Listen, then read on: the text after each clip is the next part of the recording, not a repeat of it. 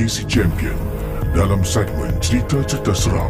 Cerita-cerita seram malam ini adalah sekadar perkongsian sahaja yang teladan kita simpan dan yang syirik jangan dicari. Malam Seram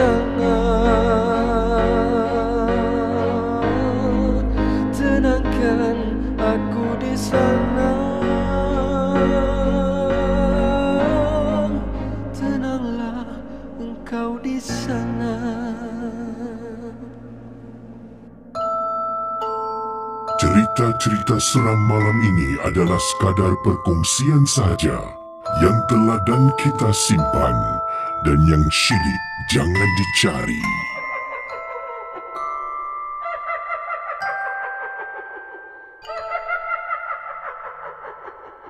Saudara, selamat tengah malam dan selamat datang ke rancangan horror talk show Malam Seram. Pada tengah malam ini agak istimewa seperti yang anda sedia maklum telah saya gembar-gemburkan sejak awal uh, petang tadi. Yang mana saya ada tetamu istimewa kolaborasi dan malam ini untuk pengetahuan anda uh, kita akan break break programming lah. Maknanya ia bukan seperti biasa ya. Sebab saya ada uh, tetamu istimewa yang jauh dari Sabah uh, Ikram dari Kupi Kupi Go. Uh, saya pun ada menonton konten Ikram eh. Wah ini adalah satu perkara yang saya suka sangat buat apabila saya berkolaborasi bersama dengan para YouTuber. Sebelum ini saya telah pun berbual Faizal Rozi Vlog, uh, Osasuke Hikaru, ya, uh, juga Solo Ambush. Uh, yang ini saya bersama dengan Ikram dari Kupi Kupi Go dan uh, ada sesuatu sebenarnya berlaku. Nanti kita akan beritahu anda sebenarnya apa yang berlaku bila saya hubungi Ikram sebentar nanti. Uh, Ikram akan saya hubungi sekejap lagi tapi sebelum tu selamat datang kepada geng Momok Captain, geng Momok Sarjan, uh, kepada semua geng Momok dan mungkin uh, kepada fan uh, Kupi Kupi Go, Goers yang mungkin baru pertama kali menonton rancangan ini juga selamat datang kepada anda semua. Ini adalah sebuah rancangan horror talk show uh, yang mana Casey akan bacakan kiriman-kiriman email, uh, saya akan um, Uh, ataupun saya akan mainkan uh, voice note yang dikirimkan melalui aplikasi WhatsApp.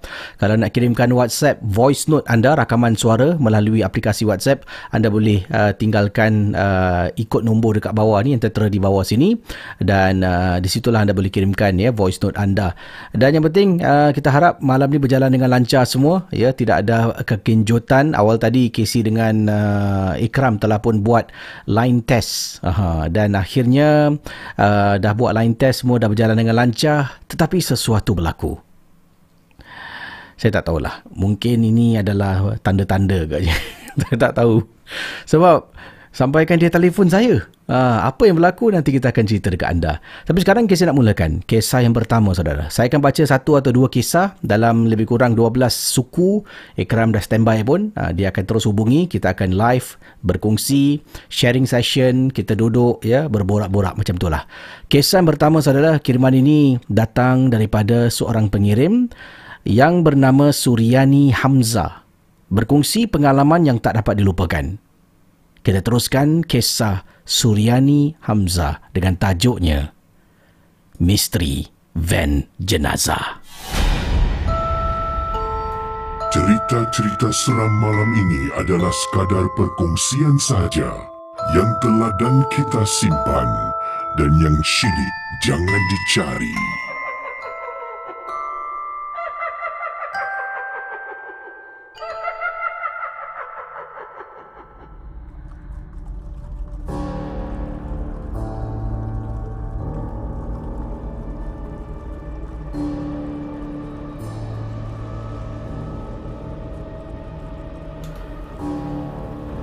Saudara para penonton malam seram.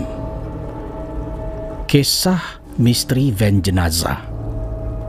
Pengalaman ini seperti yang anda sedia maklum daripada Suryani. Katanya waktu itu saya dengan suami dalam kenderaan Casey. Suami saya memandu dan saya duduk di sebelahnya. Kami ini terperangkap dalam kesesakan lalu lintas pada waktu pada waktu tengah malam ada kemalangan jalan raya, mungkin kehilangan nyawa. Sebab itulah kenderaan kami tak bergerak langsung daripada kawasan yang kami ada menuju ke arah ibu kota Kuala Lumpur. Saudara kata beliau di sini ketika sedang kenderaan saya dengan suami dekat dalam ni terperangkap dalam kesesakan lalu lintas saya telah pun dikejutkan dengan pandangan seseorang. Di betul-betul dekat mana lorong suami berada, di sebelah kiri, lorong sebelah pula, jarak dalam dua kenderaan.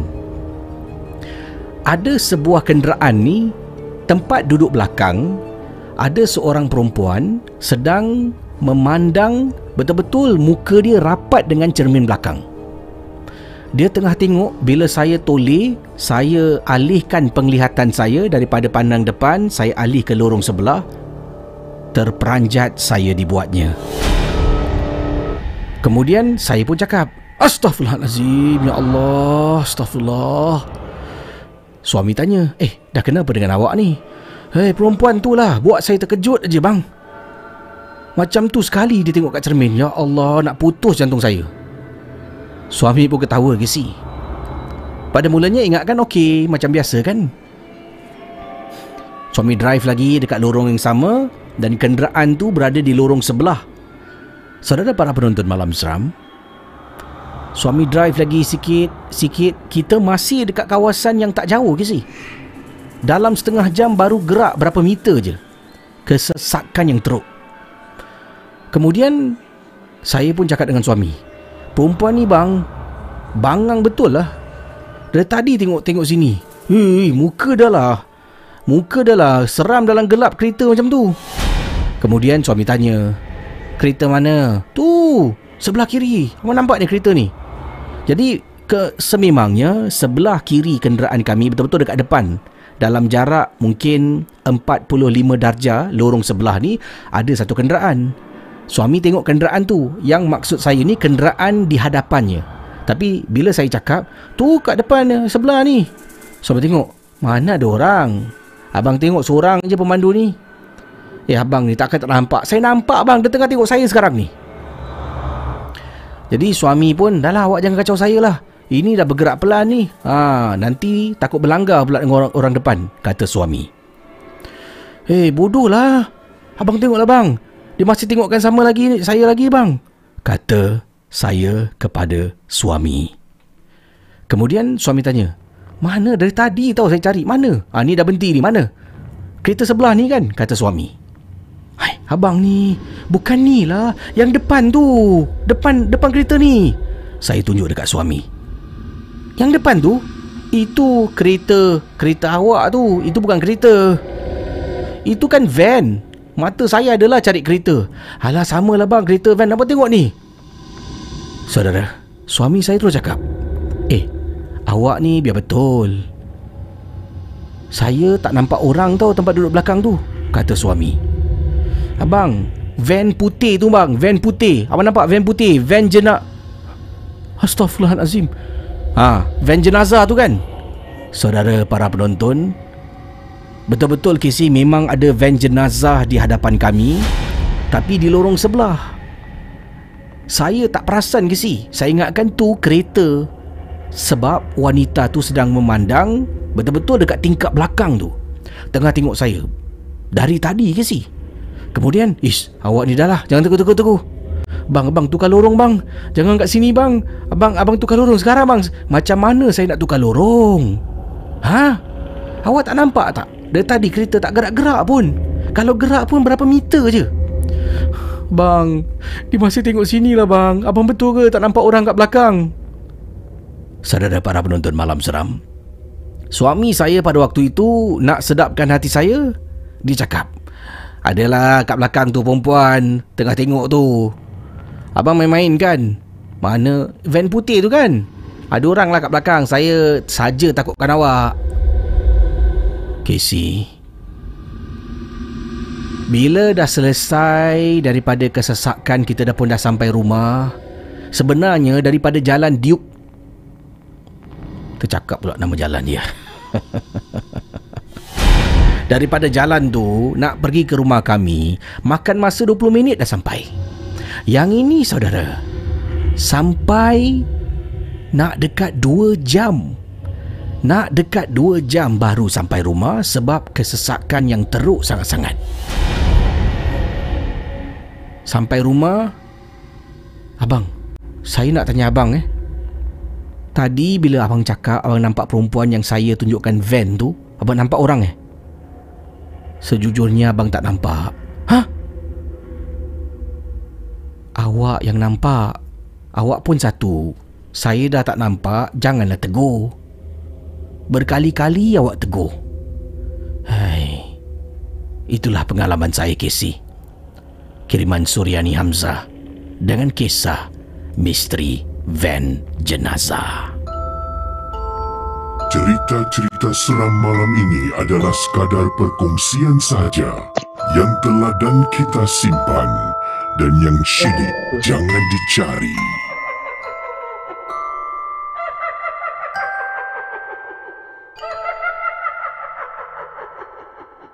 Itu dia kisah yang dikongsi sama dalam rancangan Malam Seram Horror Talk Show, saudara. Okey, uh, kita akan terus uh, dengan uh, kisah selanjutnya. Uh, yang ini saya akan terus menghubungi Ikram eh, untuk uh, hubungi saya. Sekarang Ikram boleh call. Okey. Uh, Okey, saya dah message Ikram sekarang. Untuk Ikram, hubungi dan kita akan live bersama dengan Ikram daripada Kupi Kupi Go. Dan insyaAllah uh, malam ni Ikram akan berkongsi lah pengalaman-pengalaman misteri. Eh. Uh, jadi kita nantikan uh, Ikram akan masuk ke langgang sekejap lagi.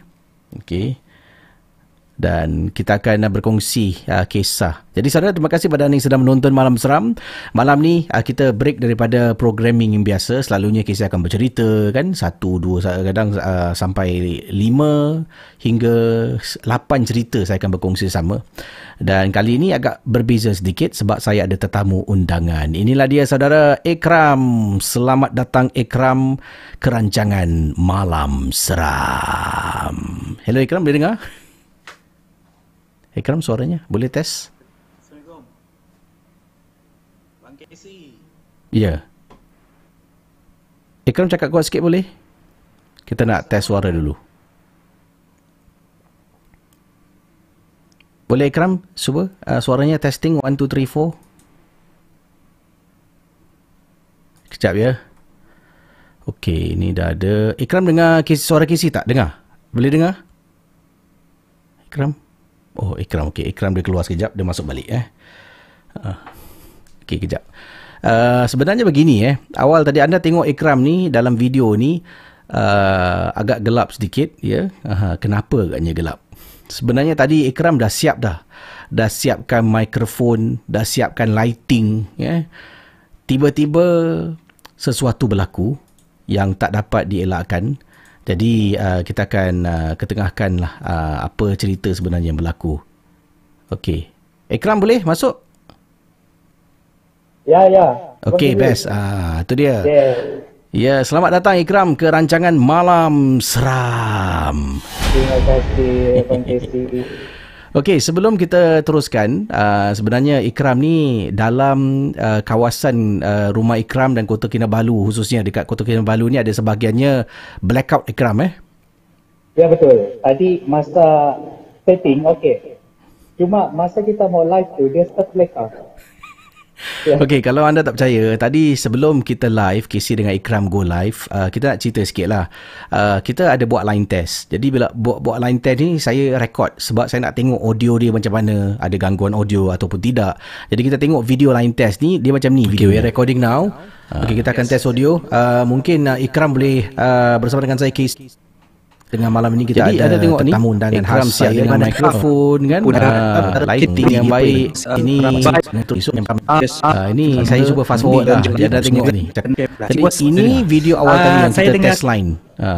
Tapi uh, bila Ikram nak baca cerita seram eh, sebelum ni kita tahulah uh, pada anda yang uh, kenal dengan Ikram ni ada segmen seram. Dan segmen seram juga sebelum ni pernah direhatkan dan nanti kita akan sentuh tentang hal tu Adakah mungkin kerana Ikram nak baca cerita seram tiba-tiba blackout? Berkemungkinan, berkemungkinan. Eh, saya macam terperanjat lah tiba-tiba tau. Tengok rumah gelap ni sekarang. Uh, uh, Ikram di rumah dengan siapa sekarang ni? Saya sekarang di office uh, KC. Oh, di office. Jadi okay. kami ya, kami memang sudah set up. Kami ambil dari petang lagi memang sudah set up. Memang hmm. ready sudah mau pergi live. Tapi yang pelik ya, tengah jam di kita live dia blackout. Ini the first time it happened here. Pernah jadi first time di sini. So itu yang agak hmm, kan yang yang agak uh, menjadi satu tanda tanya lah. Okey. Kita uh, get on with the show. Uh, sekali lagi selamat datang pada Ikram uh, ke rancangan Malam Seram. Terima kasih Ikram kerana sudi uh, bersama dengan Casey uh, untuk uh, bersama live dalam rancangan ini. Ikram yang kini berada di Kota Kinabalu, Sabah. Casey berada di Singapura dan inilah keistimewaannya dengan media sosial khususnya dengan kolaborasi di YouTube kita dapatlah bergabung. Jadi uh, sebelum tu kita nak kenal dululah Ikram ni. Um, mungkin boleh Ikram kongsi tentang diri Ikram sendiri. Uh, kalau tak keberatan usianya ke ataupun di kawasan mana. Uh, silakan Ikram. Uh, ya, Pak Jesse. Sama sekali terima kasih jemput uh, saya di sini. Uh, begitu juga dengan gowes-gowes yang ada di comment section sekarang dan juga geng-geng mombok ya, Abang Jesse. Hmm. Ya. Yeah. Okay. Jadi untuk pengenalan, uh, nama saya Ikram. Saya ada channel Bigo Bigo. Uh, kongsi kisah seram juga. Uh, berasal daripada Sabah, Malaysia. Uh, umur 29 tahun dan sekarang menetap dan beroperasi dari uh, Kota Kinabalu. Mm-hmm. Dan uh, mungkin uh, sebelum kita teruskan ni, uh, bila Ikram mulakan uh, uh, saluran YouTube Kupi Kupi Go ni? Saya mulakan saluran YouTube pada tahun 2015-2016 tapi hmm. uh, sebelum tu saya try benda-benda uh, yang berkaitan dengan YouTube bukan Kupi Kupi Go. Hmm. tapi ada beberapa channel sebelum Kupi Kupi Go sebenarnya. Dan uh, tahun 2016 ke 2017 barulah saya mula aktif di dalam uh, Kupi Kupi Go. Hmm mula-mula berkongsi uh, fakta mm-hmm. uh, dan maklumat menarik dan kemudian uh, menambah kubi-kubi seram lah. Mm-hmm.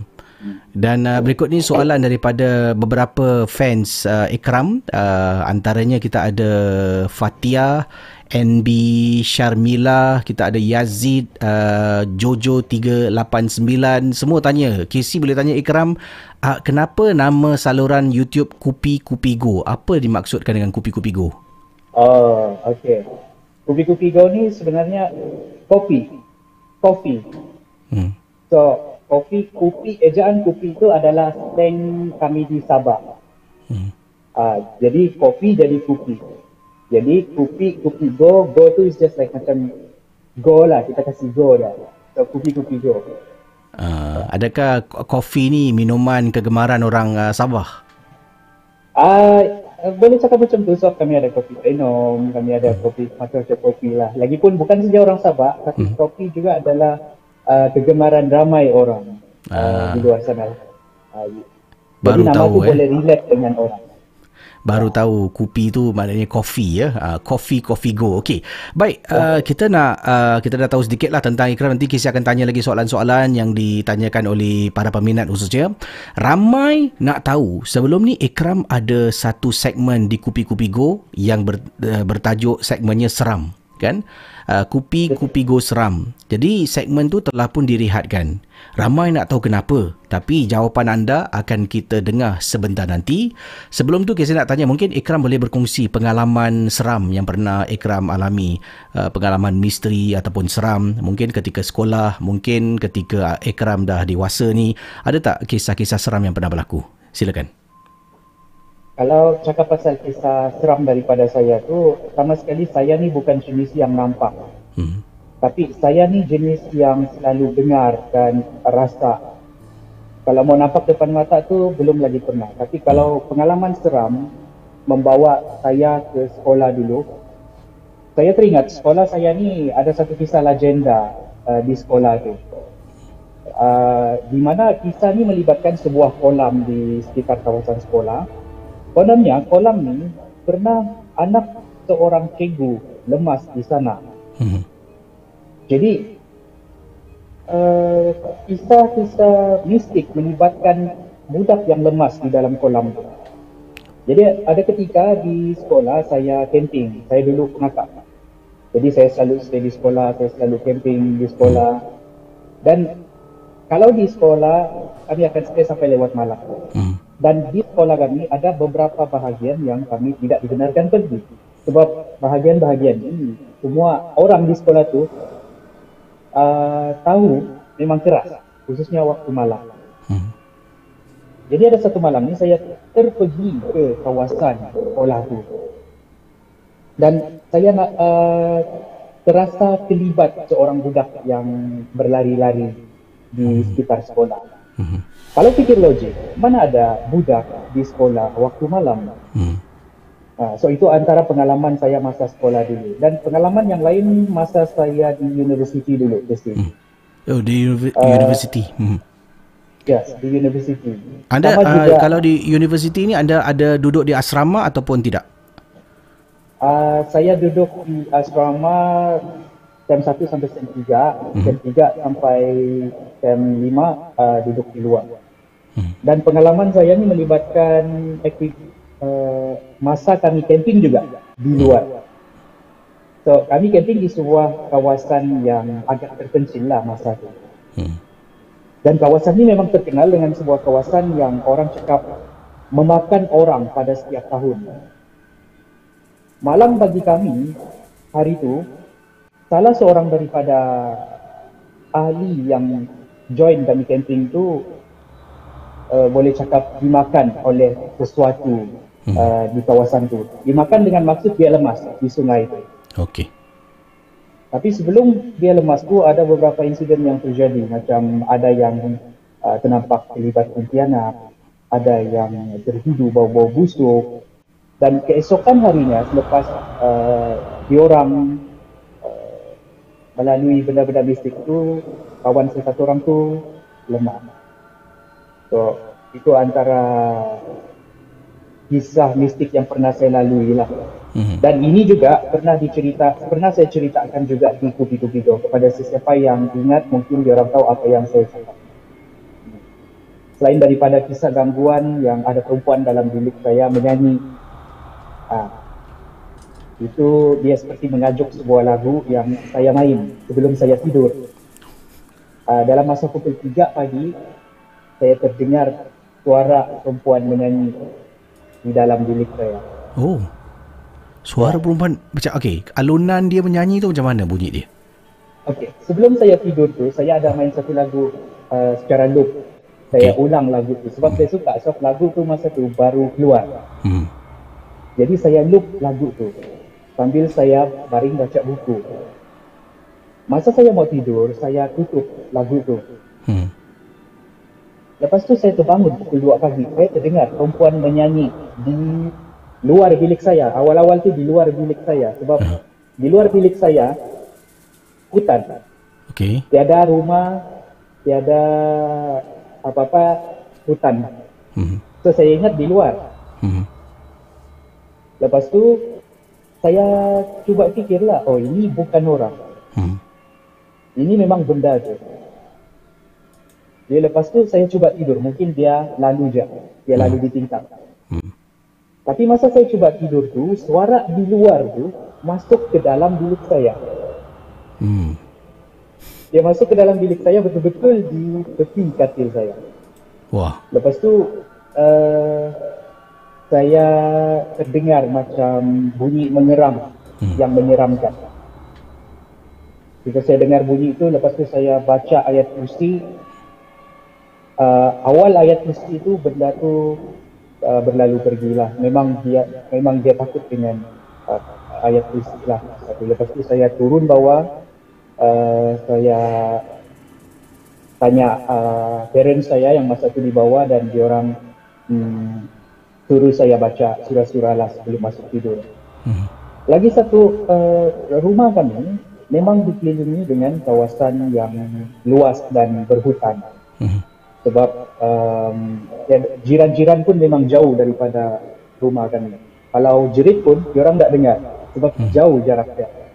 So itu mungkin salah satu faktor yang membuatkan benda-benda di sekeliling ini uh, tertarik untuk datang. Khususnya bila saya aktif untuk berkongsi kisah-kisah seram dari bilik saya tu. Wah, jadi anda telah pun menghadapi dengan beberapa gangguan kerana anda membuat uh, perkongsian kisah seram dalam bilik anda. Adakah ini uh, adakah ini mungkin uh, sebabnya itu anda telah pun uh, mempunyai office sendiri sekarang untuk beroperasi menghasilkan video, tidak lagi rakam di rumah, bagaimana? Um, itu bukan sebab utama lah Casey saya pindah ke office. Tapi uh, itu memainkan uh, faktor yang uh, penting jugalah di dalam saya pindah tu. Sebab Hmm. uh, saya perasan kalau saya mula aktif bercerita di sesuatu tempat tu, Hmm. akan ada benda-benda yang datang dan tertarik dengan aktiviti yang saya buat. Sekarang uh, Ikram cakap di rumah eh Ikram baca cerita seram eh kemungkin, kemungkinan menarik entiti-entiti datang ke rumah. Sekarang ni Casey setiap malam baca cerita seram dari rumah Ikram. Macam mana tu? Casey, kalau seingat saya dulu, Ha. macam Casey pun ada era Casey berehat kan? Dia ada dulu. Uh, Ha. daripada kisah surat. Uh, uh, mungkin Casey boleh kongsikan. Adakah kita berkongsi pengalaman yang sama? Ataupun macam mana? Uh, dulu saya ketika bekerja di radio, uh, radio ni dulu uh, off apa ni studio yang lama lah. Studio lama ni dulu uh, dia terletak dekat kawasan tanah uh, perkuburan Cina. Uh, dipanggil Bukit Oh, dulu. Uh, jadi pertama kali saya ambil alih dalam uh, satu jangka waktu tu, saya mula sem- semangat lah cerita seram. Uh, bila saya cerita ni, saya pilih macam-macam cerita yang menyeramkan dan kemudian uh, belum lagi terbiasa kan uh, bila menyampaikan kisah. Tiba-tiba tengah buat live ni, Uh, saya nampak kawan saya masuk bilik sebelah. Uh, sebabnya sebelah tu adalah studio recording. Kita, uh, dia ada macam tingkap cermin tu. Tingkap cermin tu boleh nampak studio di sebelah saya nampak kawan saya masuk kemudian dia duduk dekat dalam studio tu dalam gelap dia duduk. So saya ni tengah baca cerita lah. Takkan saya nak berhenti tengok kan? Kadang-kadang kita harus beri tumpuan pada penyampaian cerita kasih habis baru saya toleh. Jadi dari sini sudut sini saya tengok skrin ni saya nampak kawan ada orang masuk lah. Itu kawan saya lah. Memang dia nak datang malam tu dia beritahu saya. Uh, dia nak buat uh, editing vi- uh, apa editing sekejap untuk program. Jadi saya jangkakan dia yang masuk So saya, saya cerita kemudian saya rasa dia duduk tau lama. Selalunya kalau kawan datang dia akan masuk sebelah, angkat tangan ke, mungkin dia akan salam ke. Ini lama duduk ke sebelah. Saya habis cerita, saya toleh kat sebelah tak ada orang. Tadi saya dan saya dengar bunyi pintu. Dup. Sebab pintu studio dulu dia memang berat. Jadi bila kita lepaskan dia akan tutup sendiri. Bila dia tutup sendiri tu dia ada bunyi satu impact yang macam dup. Jadi saya tahu kawan saya masuk di sebelah. Dan pernah saya ceritakan dulu uh, studio yang dulu saya kendalikan rancangan uh, Misteri Jam 12 di radio dulu studio lama ni. Sebelum uh, stesen radio saya uh, ambil alih studio tu dulu kita punya studio cakaplah studio C. Yang ini studio A. Studio A ni digunakan oleh uh, DJ yang uh, berbahasa Inggeris ya saluran Inggeris. Jadi setelah saluran Inggeris ni mereka uh, tukar studio, mereka dipindahkan ke tempat yang uh, lain. Jadi studio yang lama ni kita ambil alih. Masalahnya hmm. studio tu kosong untuk sekian waktu. Dan uh, bila kita nak berpindah tu, uh, salah seorang uncle technician tu, uh, dia cakap dengan saya sebab dia tahulah saya setiap malam cerita hantu kan. Dia kata, "Eh, uh, dia cakap dalam bahasa Inggeris lah. Dia kata, "Eh, kau nak pindah studio tu tau." Cakap, Eh ya? Yeah. ha, Dia kata ah, Kau nak pindah studio ni? Waktu tu saya belum dapat berita lah. Kemudian dia kata Baik-baik tau. Studio ni dulu DJ Nama DJ ni uh, Bernama uh, Susan Walker dulu uh, Dekat kelas 95 Jadi Kata dulu Susan Walker Tengah uh, tengah buat segmen malam Tiba-tiba Dia cakap ada perempuan Datang Menjengah, menjengah dia Daripada pintu studio tu Dan uh, dia ternampak Budak kecil tengah duduk menyangkung jadi si DJ Inggeris ni dia keluar okay. eh dia main lagu back to back dia main lagu dia keluar cari uncle ni. Dia cakap uncle kau temankan aku kalau kau tak nak temankan aku aku tak nak live on air. Jadi uncle ni menurut uncle ni yang diceritakan pada saya dia temankan lah. Sampailah orang tu habis kerja uh, pukul saya rasa 2 pagi agaknya lah macam tu lah. Dan barulah uncle tu berlalu pergi uh, dengan uh, Susan Walker tu pun balik lah. Jadi uncle tu datang kat saya kata ah ni cerita dia sini tau. Itu tempat eh banyak hantu lah. Berantu berantu kata jadi bila saya ambil alih saya mengalami perkara yang serupa uh, yang mana rasa macam ada orang dekat sebelah kawan-kawan pun pernah uh, ceritakan dulu. Uh, bila DJ datang nak bertugas pukul 6 pagi uh, dia on mic selalunya DJ sebelum kita kita uh, baru bangun tidur kan. Jadi kita nak kena on the mic kita akan test one two oh la la la la la. Kena kena vocal acrobatic sikit lah. Kasih suara kita segar so bila kawan saya tengah live pagi tu dia sebelum dia live lah lebih 10 minit sebelum live tu dia tengah segarkan suara dia dia tengah exercise vocal tu. Tiba-tiba ada orang shh. Ada suara yang suruh macam suruh dia diam shh. Itu yang dia terperanjat. Ha.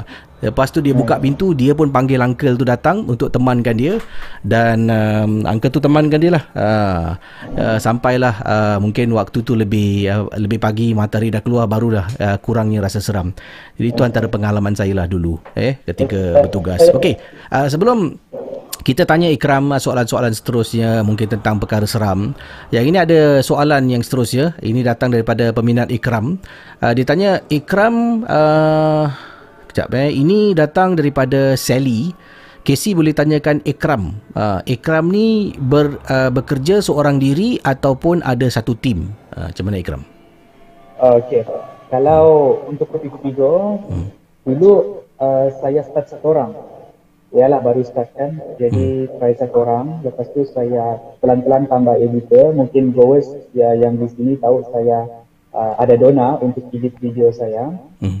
Um, dan sekarang uh, saya ada tim, uh, saya ada beberapa orang editor dan juga uh, beberapa orang cameraman lah untuk bantu saya di Kubi Kubi Go. Tapi selain daripada Kubi Kubi Go, uh, saya juga uh, buat benda-benda lain. Saya buat uh, pelbagai bisnes lah. Uh, Kubi Kubi Go ni salah satu daripada uh, punca rezeki yang Alhamdulillah hmm. uh, saya boleh buat dan develop uh, begitu juga dengan benda-benda lain macam saya pun uh, ada tim untuk uh, cetak baju. Saya ada tim untuk uh, buat website ad dan hmm. uh, benda-benda macam tu lah. Jadi cakap kalau cakap saya kerja seorang tu dulu. Tapi sekarang saya Alhamdulillah ada kemampuan untuk hire tim lah. Wah rezeki bertambah Alhamdulillah eh tapi dia datang bukan sekelip mata ikram ya. Dia datang bertahun Betul. ya. Uh, setelah bertahun Ikram kerja keras bertungkus lumus akhirnya dapatlah kelebihan untuk menggajikan orang. Berkongsi rezeki lah maksudnya eh, dengan yang lain. Uh, jadi uh, seorang satu lagi soalan sebelum Ikram uh, kita ada segmen Ikram akan baca cerita seram Ikram eh. Oh, dan akan berkongsi uh, kenapa kupi-kupi go seram ni uh, direhatkan. Uh, soalan satu lagi ni datang daripada uh, Hisham. Uh, Hisham okey. Hisham 445 tak tahulah nombor tu nombor apa Ikram tapi nama dia Hisham 445 katanya uh, Casey boleh tanya pada Ikram uh, Ikram pernah tak tidur di hotel berantu? Uh, sebab Ikram selalu share eh, hotel-hotel berantu di seluruh dunia top 5 lah. Ada Ikram kongsi eh. Uh, dan tanya Ikram sendiri pernah tak tidur di hotel berantu untuk rasakan seram tu? Macam mana?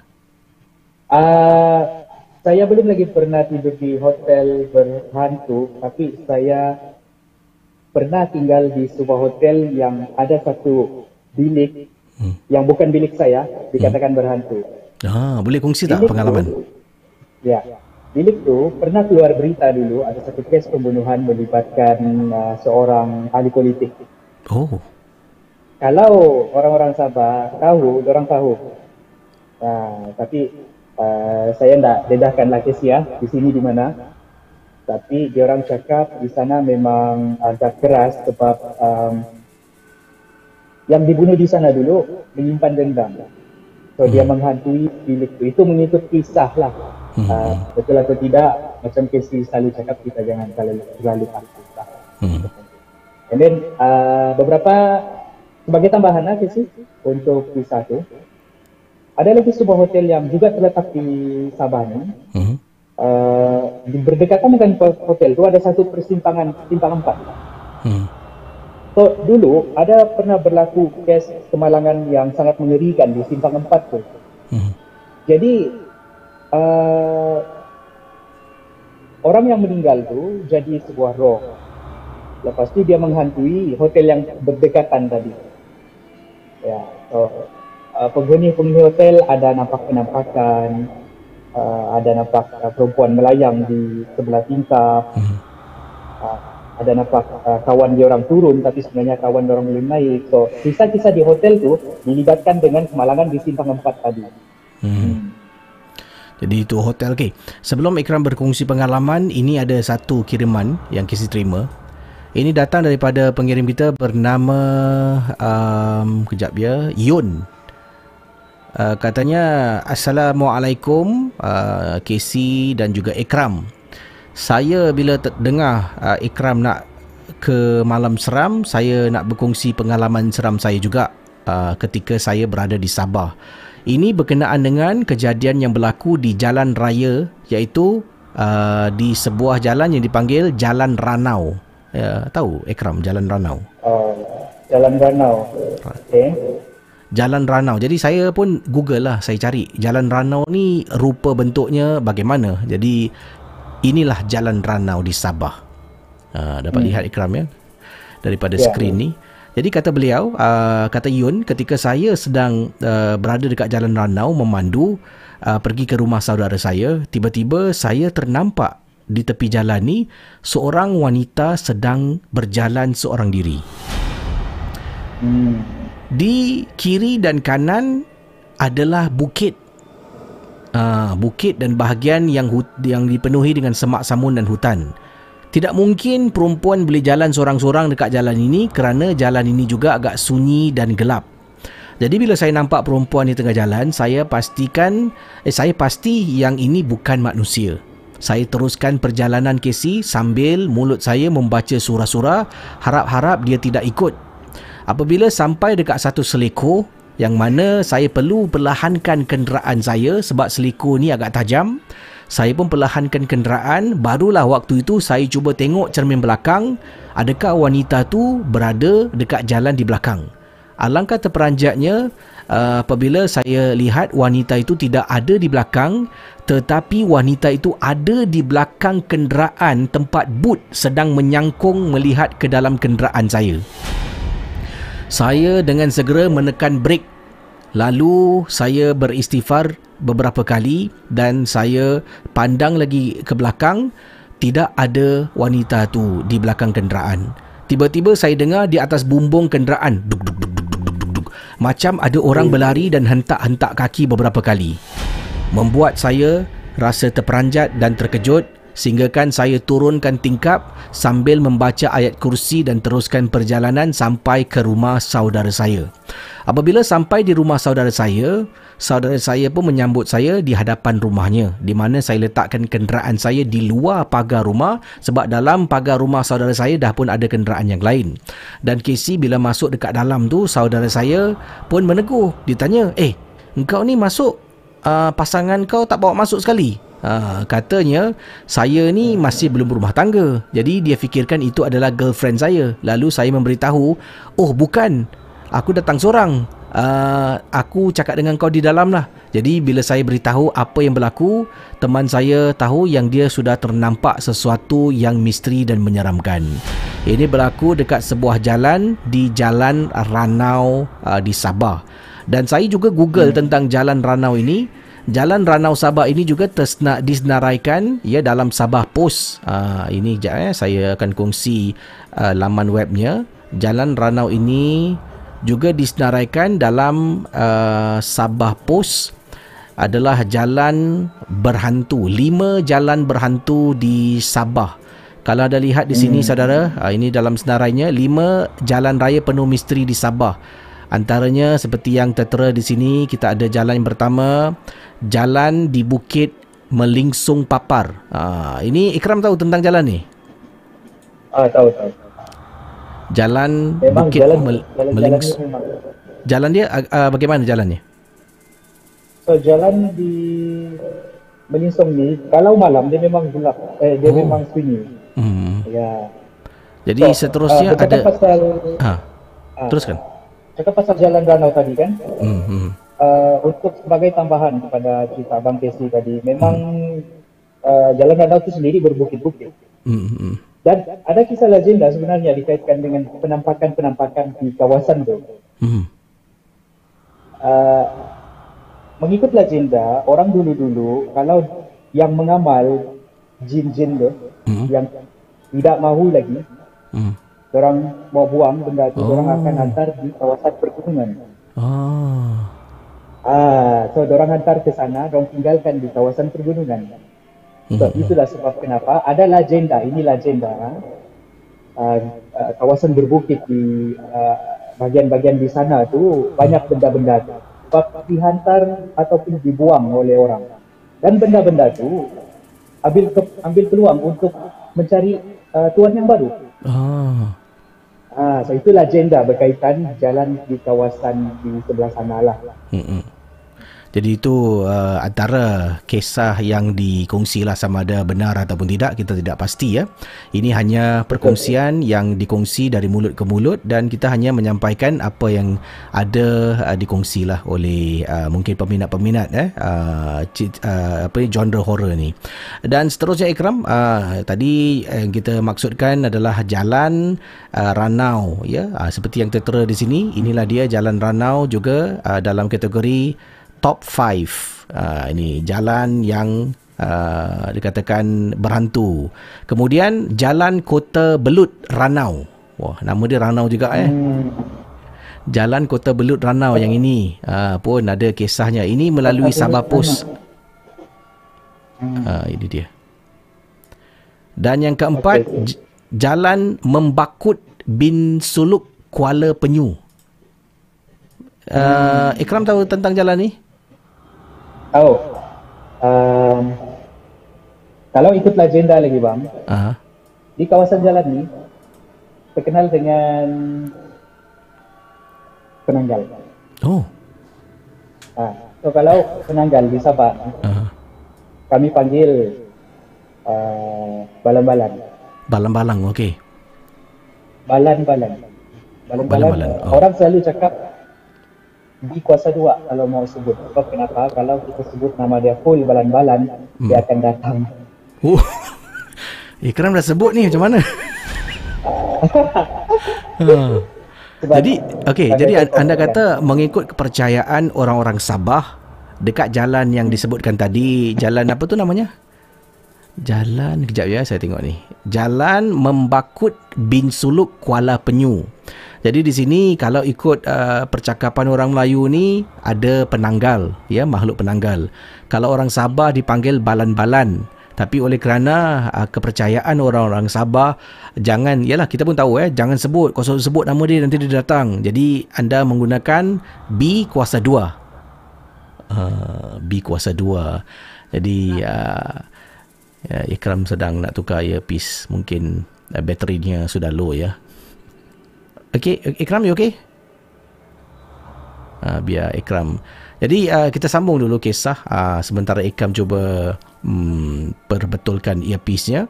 Dan uh, anda tak lihat tadi ya jalan membakut bin Suluk Kuala Penyu dan anda lihat uh, kalau dalam uh, gambar ni uh, terteranya uh, satu makhluk eh. Uh, ini makhluk ni bukanlah tentang tempat ni tapi dikatakan menurut cerita kebanyakan orang sepanjang jalan membakut bin suluk penyu keras dan berpenunggu tetapi setakat ini tidak pernah lagi jumpa apa-apa yang pelik lah. Uh, jadi ini jalannya dan jalan yang kelima uh, jalan yang terakhir yang dikatakan menurut Sabah Post ni Uh, yang kelima yang uh, seram adalah Jalan Tenum Sipitang. Kenapalah jalan-jalan kat Sabah ni macam ni eh? berbukit-bukit. Kiri kanan hutan eh. Tak nak lah saya memandu malam macam ni eh. Eh tak berani aku. Tengoklah. Ha, yang ni jalan terakhir yang dikatakan dalam kategori seram. Jadi Sabah ni sebenarnya banyak tempat-tempat yang yalah eh, kalau kita sekali pandang memang cantik eh pada waktu pagi waktu siang hari. Tapi kalau waktu malam jalan memang kes kronik saudara nak tanya ni geng momok eh ghost berani tak memandu kereta dekat jalan-jalan macam ni yang mempunyai sejarah-sejarah uh, yang menyeramkan. Jadi Ikram, okey, kita nak tanya ni, kita nak tonton satu video. Ini adalah video Ikram sendiri.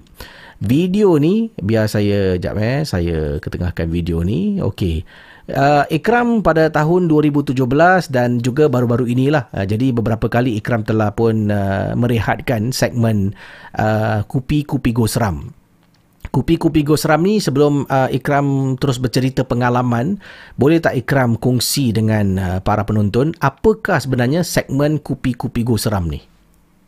Ikram boleh? Dengar Ikram? Ikram? Ikram tengah adjust eh. Ya, tak apa kita tunggu kejap. Mungkin ada masalah pada technical sikit. Ikram, you okay? Ikram? Ekram. Kes kronik ni eh. Ha ni. Blackout belum habis ni. Okey, mungkin ada masalah teknikal sekejap biar Ekram uh, exit dan masuk balik. Mungkin untuk uh, cantum balik uh, connection, ya. Yeah. Ha, jadi Ekram akan uh, kembali sebentar nanti. Sementara saya nantikan Ekram untuk kembali, saya nak berkongsi satu kisah saudara. Uh, Ekram akan kembali bersama dengan kita sebentar saja nanti. Kita nak tanyakan uh, tentang kenapa Ekram telah pun berhenti uh, ataupun merehatkan segmen seram uh, di Kupi-Kupi Go. Uh, sebelum tu, okay, Ekram is back. Uh, ini dia. Ekram boleh dengar? Uh, ya bang, sorry bang. Uh, masalah teknikal sebab... Uh, tak, kami terpaksa pakai apa yang kami ada masa blackout ni. So Betul-betul faham, faham. Kita tak kisah. Okey. Pada anda yang sedang menonton sekarang ini, mohon maaf ya. Uh, Ikram uh, di ofisnya di kawasan Kota Kinabalu, ada sebahagian kawasan ni blackout. Jadi sebab tuan dah lihat ya, uh, ini pun lampu yang digunakan mungkin lampu yang ada bateri dan uh, juga tengah blackout ni banyak benda tak boleh buat lah. Tak boleh charge tu, tak boleh charge ni. Jadi harap maklum dan uh, kita doakan semoga uh, bekalan elektrik kembali pulih. Ya. Kalau tidak, Ikram akan memandu dalam gelap bila pulang ke rumah. Ya, hati-hati Ikram. Ya. Baik Ikram, ya. kita sambung sikit tadi kisah balan-balan ataupun B kuasa 3. Ya. Eh, B kuasa 2 tu. B kuasa 2. Apa apa kisah tentang jalan uh, yang disebutkan tadi silakan okey so jalan uh, kota belut ni hmm. adalah sebuah jalan yang penuh dengan uh, balan-balan lah hmm. so balan-balan ni dia selalu akan ikut orang yang uh, driving sendiri hmm. khususnya kalau ada perempuan yang memandu eh oh. uh, sorry perempuan yang mengandung okey hmm sebab orang uh, mengikut legenda hmm. uh, makanan diorang adalah janin bayi yang uh, belum lahir. Oh. Ada satu kisah uh, hmm. di yang berlaku di jalan Kota Belut ni. Hmm. Di mana seorang perempuan mengandung uh, mahu membuang air, air uh, kecil. Hmm. Jadi diorang terpaksa berhenti di tepi jalan. Hmm. Uh, lepas tu uh, dia masuk ke kawasan semak dan membuang air kecil lah. Tapi bila dia balik pergi kereta, uh, paha dia berdarah. Celah kangkang dia berdarah. Oh. Ya, lepas tu dia perasan kandungan dia tiada sudah. Oh. Ya, so masa dia kencing tadi, hmm. uh, balan-balan tu uh, ambil dia punya janin uh, di dalam perut. So itu hmm. uh, kisah legenda dilibatkan dengan jalan Kedi yang penuh dengan balan-balan. Tapi balan-balan ni juga banyak kali so saya sebut balan-balan ni. Mungkin hati-hati ya Ikram. Ya. yeah. So kalau kita kita sebut B kuasa 2. B kuasa 2 okey. Ya. Uh, so B kuasa 2 ni bukan sejak di jalan KB tetapi dia juga ada di kawasan-kawasan pulau. Hmm. Penduduk tempatan percaya kalau ada penampakan B kuasa 2 ni dia, dia akan bercahaya seperti sebuah obor-obor. Oh. Hmm. Hmm. So itu antara penampakan uh, B kuasa 2 ni lah. Hmm. Hmm. Jadi dia makanannya adalah janin ya. Jadi dia akan sentiasa ya. menghidu bau wanita hamil ni lah. Uh, ya betul. Jadi kalau anda berada di Sabah, kalau kawan anda seorang wanita yang hamil, jangan bawa dia keluar ya. Berbahaya eh. Ha.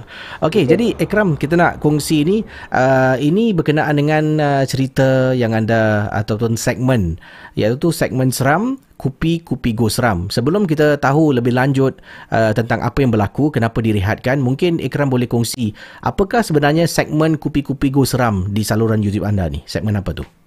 Hmm. Okay. Kupi-Kupi Seram uh, sama juga uh, konsep dia dengan Malam Seram. Hmm. Di mana saya berkongsi pelbagai kisah seram yang dihantar kepada saya dan juga kisah-kisah fiksyen seram hmm. ataupun mistik hmm. yang saya buat sendiri ataupun yang dihantar kepada saya. Hmm. So itu adalah satu perkongsian pada setiap malam uh, yang akan niat saya buat kopi-kopi seram satu untuk berkongsi, satu lagi untuk menemani mereka-mereka yang uh, sebelum masuk tidur, hmm. kalau tengah kerja, so dorang ada something untuk kasih kawan diorang hmm. pada setiap malam. Hmm. Tapi malam bagi saya uh, berkongsi kisah-kisah seram ni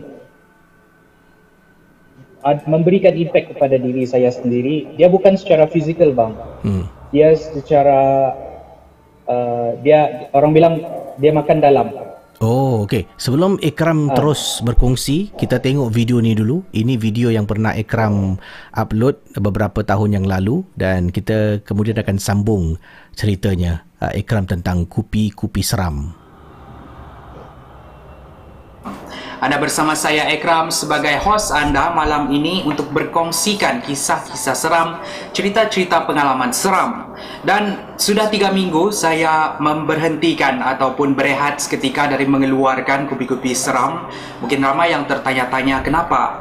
Uh, di video yang lalu saya ada cakap yang saya sendiri terkena gangguan di sebuah bilik tempat saya merakam. Di bilik ni lah untuk uh, hampir 3 tahun saya merakamkan kisah-kisah pengalaman seram yang gowes dengar semua uh, di YouTube dan tulis kisah fiction. Saya akan rakam di bilik ni dan saya akan hantar kepada editor saya di office. Dan um, waktu saya merakam tu memang pukul 6 ke atas. Saya pernah merakam pukul 12, pukul 1 pun pernah juga uh, untuk video keesokan harinya. Kenapa malam? Sebab malam pagi saya di office, saya buat kerja dan malam baru saya mempunyai kesempatan untuk merakamkan kisah-kisah ataupun menulis kisah seram ni. Jadi apa yang berlaku kepada saya ni berlaku di dalam bilik tu. Satu benda yang saya tidak sangka-sangka selama ni tidak pernah terjadi macam tu tapi tiba-tiba uh, jadi pula kepada diri saya sendiri. Jadi kita nak sambung kisah tu. Ini video lama lah. Eh, lebih kurang 2 tahun lepas. Dan baru-baru ini 2 hari lepas Ikram pun ada upload video. Uh, itu kalau nak tahu anda boleh pergi ke YouTube channel Ikram untuk tengok video 2 hari lepas. Sebab kenapa kupi-kupi seram tiada lagi. Uh, jadi anda boleh ke sana untuk tonton video penjelasan. Tapi sekarang ni kita nak tahulah Ikram. Uh, pada waktu 2017 lah. Eh, uh, Ikram berhentikan untuk seketika. Ikram kata uh, buat di rumah uh, terkena sesuatu. Dan Ikram tadi sambung uh, mengatakan gangguan ini bukan secara fizikal tetapi secara dalaman. Uh, mungkin Ikram boleh teruskan dengan uh, kisahnya. Silakan. Okey masa yang 2017 tu memang yang saya apa yang saya cerita tadi yang pasal perempuan menyanyi tu. Hmm. Hmm. Uh, itu sebenarnya cerita dia. Tapi uh, saya try untuk cope dengan benda-benda tu. Saya dan uh, saya try sambung lagi seram hmm. dan try dan try dan try sampailah sekarang ni uh, ujian dia makin orang bilang upgrade lah hmm. makin mencabar ujian dia hmm. bila mana dia tengok saya tidak lagi terkesan dengan gangguan-gangguan macam tu uh, apa yang saya rasa diorang cuba untuk ganggu secara halus masuk ke dalam jiwa uh, uh, saya mula rasa paranoid Hmm, and then saya sering diganggu susah mau tidur. Hmm. uh, kalau masa tidur pun ada yang bangunkan. Oh. so benda-benda macam tu yang buat saya berfikir adakah saya perlu teruskan seram ataupun tidak. Dengan itu saya banyak uh, rujuk pakar-pakar.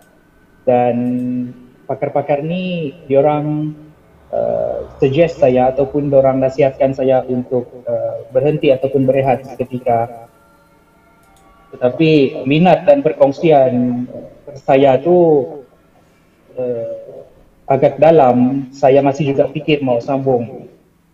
Sebab kalau sekarang ni ramai yang tunggu ramai fans Kubi-Kubi Seram yang tunggu saya rasa tidak adil. Bila mana dulu saya berusaha untuk tarik perhatian diorang tapi sekarang bila diorang tunggu saya tiada lagi. So benda-benda macam tu yang buat saya terfikir. Uh, dengan itu saya akan menyambung semula kupi-kupi seram tapi dengan niat dan nawaitu yang baru.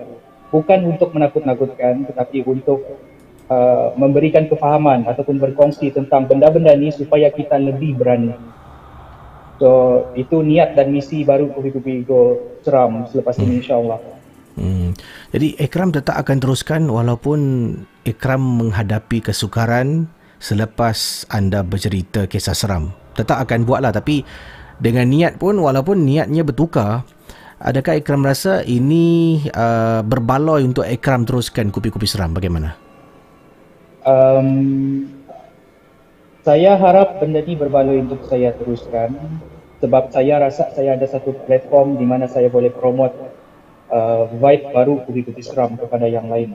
Hmm. Uh, macam yang saya cakap tadi bukan lagi untuk menakut-nakutkan Hmm. tetapi uh, dan bukan hiburan semata-mata tetapi juga untuk uh, memberikan kefahaman kepada mereka-mereka yang mungkin skeptikal ataupun tidak percaya dengan benda-benda ni walaupun benda-benda ni wujud Hmm. dengan harapan dapat memberanikan setiap uh, penonton dengan bila menghadapi benda-benda ini. Uh, itulah niat baru saya uh, sebab saya rasa kalau platform tu saya tidak gunakan sepenuhnya agak um, uh, sayang. Hmm.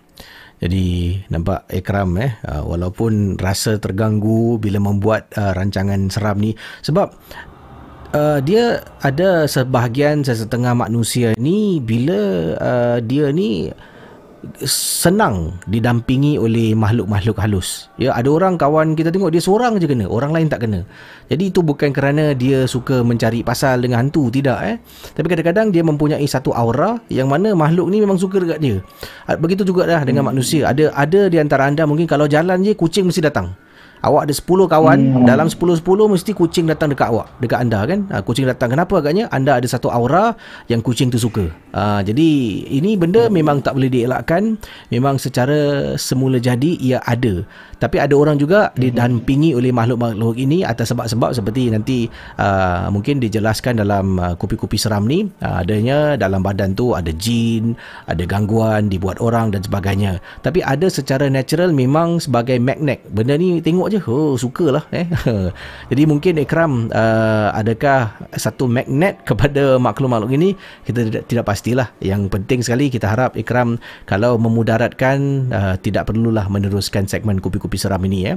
Tadi bila kita nak mula segmen uh, malam seram ni bila kita nak bercerita Ikram dah buat line test dah okey semua tiba-tiba se 15 minit sebelum live Ikram message bang blackout adakah ini satu petanda yang Ikram tidak seharusnya melakukan kupi-kupi seram uh, Menarik menarik pasal tu bang sebab saya message orang Ah. untuk cari alternatif. uh. Semua cakap oh mungkin ni ada hikmah. Oh ni mungkin pertanda. So Jadi- Allah alam bang.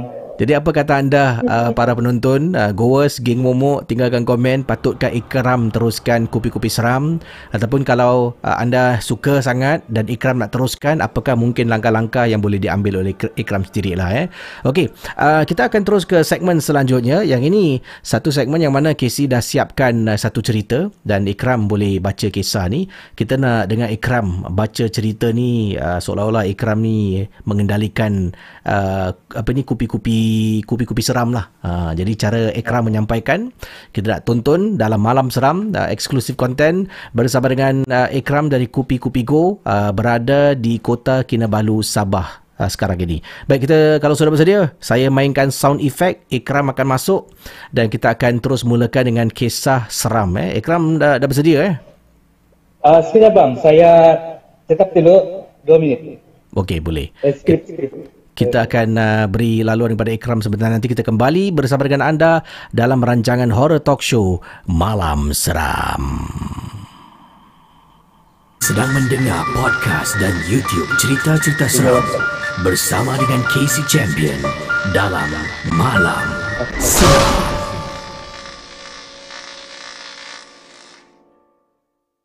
Cerita-cerita seram malam ini adalah sekadar perkongsian sahaja yang telah dan kita simpan dan yang syilid jangan dicari.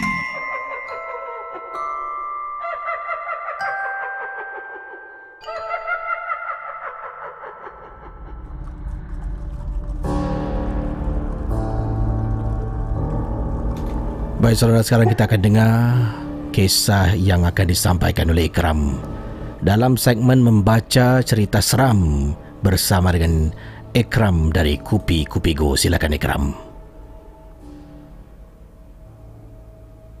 Ini adalah sebuah perkongsian yang dikongsikan oleh Abang Kesi kepada saya. Dan perkongsian ini dihantar oleh Nur, bukan nama sebenar. Nur adalah seorang bekas jururawat yang telah bersara. Dia bekerja di salah sebuah hospital di Singapura dan dia telah bekerja selama 38 tahun. Nur ingin berkongsi peristiwa seram yang pernah dialami pada tahun 1994 bila dia bertugas pada shift malam. Pada malam tersebut, dia diarahkan untuk melakukan pusingan ataupun dikenali sebagai night round di sebuah unit rawatan. Ketika melakukan tugas, dia terlihat ada seorang wanita yang berpakaian gaun hospital.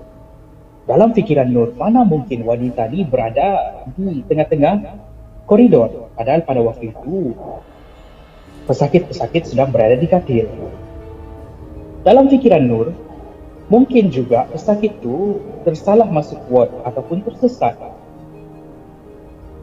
Dia kemudian memberikan isyarat menarik perhatian wanita tadi dengan niat untuk membantu ataupun bertanya. Dia ingin ke mana? Wanita tadi kemudian memandang Nur sambil tersenyum. Dia terus berjalan, tetapi dia berjalan mendekati sebuah dinding. Apa yang pelik? Dia berjalan sehingga dia tembus dinding di depan dia tadi. Apalagi Nur pun terperanjat. Dia membaca istighfar dan terus membaca surah Al-Fatihah dan ayat kursi. Dia beranikan diri untuk terus berjalan ke arah bilik tadi dengan harapan untuk mencari wanita itu. Tapi dia tidak menemui sesiapa. Apatah lagi orang yang berada di dalam bilik yang wanita itu masuk tadi. Rupa-rupanya wanita yang dia nampak itu dia dapat tahu keesokan harinya telah pun meninggal tiga hari lalu disebabkan terlibat dalam satu kemalangan di hospital. Dan itulah antara pengalaman yang dikongsikan oleh Nur pada malam seram pada malam ini. Eh, kalau jangan lupa. Selepas anda habis cerita, kena cakap malam seram. Okey, satu, okay. dua, tiga. Malam seram. Itu dia saudara kita pun dah sampai di penghujung rancangan uh, eksklusif uh, konten bersama dengan Ikram. Sebelum kita akhiri saudara, uh, kisah akan sambung uh, untuk berkongsi beberapa kisah sebentar nanti. Uh, dan uh, mungkin Ikram uh, ada nasihat kepada mereka yang nak jadi YouTuber. Kita pun tahu Ikram sekarang mempunyai subscriber yang hampir 900 ribu eh. Wah, root to 1 million Ikram. Semoga uh, cepat-cepat capai 1 juta uh, followers ataupun subscriber dan akan dapat gold play button. Wah, eh. Insyaallah, insyaallah. insyaallah. Dan Ikram mungkin ada nasihat uh, untuk mereka yang nak jadi seorang YouTuber, uh, semua tengok Ikram ni wah sekarang dah ada office, sekarang dah ada editor, dah ada pekerja, dah ada script writer. Jadi uh, semua lihat benda yang senang sebenarnya. Apakah nasihat Ikram untuk mereka yang nak jadikan YouTube sebagai satu sumber kerjaya dan pendapatan? Silakan. Okay. Um, kepada mereka yang mahu memulakan YouTube, jangan fikir duit uh, benda yang pertama. Banyak benda yang datang daripada buat YouTube channel. Satu dia branding. Hmm. Satu lagi peluang-peluang yang datang hmm. uh, kalau orang tengok video tu. Dan kamu kena ingat satu benda. Uh, semua orang boleh buat YouTube dan semua orang perlu cuba. Tapi ada bagi setengah orang YouTube bukan untuk semua orang, bukan untuk mereka. So kalau bukan bu, terlampau susah dan bertahun-tahun sudah buat YouTube tapi belum jadi, mungkin juga kamu perlu tahu bila kamu patut try benda lain. Mm-hmm. Tapi make sure kamu cuba yang terbaik masa buat YouTube. Mm-hmm. Jadi Ikram katakan sebelum Kupi-Kupi Go, Ikram ada saluran lain ataupun konsep lain. Apakah uh, mungkin sebelum Kupi-Kupi Go, apa yang Ikram buat sebelum ni? Sebelum Kupi-Kupi Go, saya sebenarnya uh, buat website dengan app. Itu perniagaan pemula saya. Mm-hmm. Uh, Kupi-Kupi Go ni datang selepas um, saya try berbagai cara Hmm. Uh, dia pun datang daripada minat dan hobi, bukan duit semata-mata. Hmm. Dan Alhamdulillah mungkin rezeki bagi saya uh, di YouTube dan saya jadikan YouTube salah satu sebagai antara nasi saya sekarang. Nanti insyaAllah satu hari nanti ya boleh uh, anda mungkin uh, Ikram ada ada mengendalikan kelas-kelas YouTube ke kalau akan datang? Uh, akan datang uh, di sekitar Sabah nanti saya akan maklumkanlah. Uh-huh. Uh, saya cuba buat kelas yang kalau boleh percuma lah dengan ada budget daripada certain-certain uh, organisasi mm-hmm. uh, InsyaAllah InsyaAllah. InsyaAllah. Okay uh, Sebelum akhiri mungkin uh, ucapan Ikram untuk semua yang menonton malam ni Yang sudi luangkan masa walaupun tengah lewat malam ni Dan uh, ucapan untuk semua fan lah Goers dan juga mungkin fan-fan baru. Uh, Silakan Ikram Uh, ya, uh, pertama sekali terima kasih kepada semua yang datang. Gowes-gowes di ruangan cek. Hai gowes. Dan juga uh, geng momok abang. Geng momok, ya. Terima kasih kepada semua dan um, maaf kalau malam ni ada kesilapan teknikal. Mungkin kita boleh repeat lagi bang ah. Next time. InsyaAllah boleh of course. Nanti uh, kalau dah lepas sudah dibuka apa ni uh, sempadan eh mungkin saya boleh ke Sabah Ikram boleh ke Singapura yes. eh kita yes. boleh buat satu sesi jalan-jalan uh, cerita seram ya Ikram. Ya. Jadi I, I teruskan boleh, lagi boleh. ucapannya untuk uh, all the fans yang ikuti. Uh, dan terima kasih kepada semua yang ikut uh, saya selama ni walaupun saya hilang tapi masih ramai yang tunggu video saya dan uh, uh, make sure kamu support Abang Casey juga. Dia ni orang legend ni. One of my inspiration actually. Terima kasih. apa yang funny bang? Apa yang funny? Ramai orang compare kita. Hmm.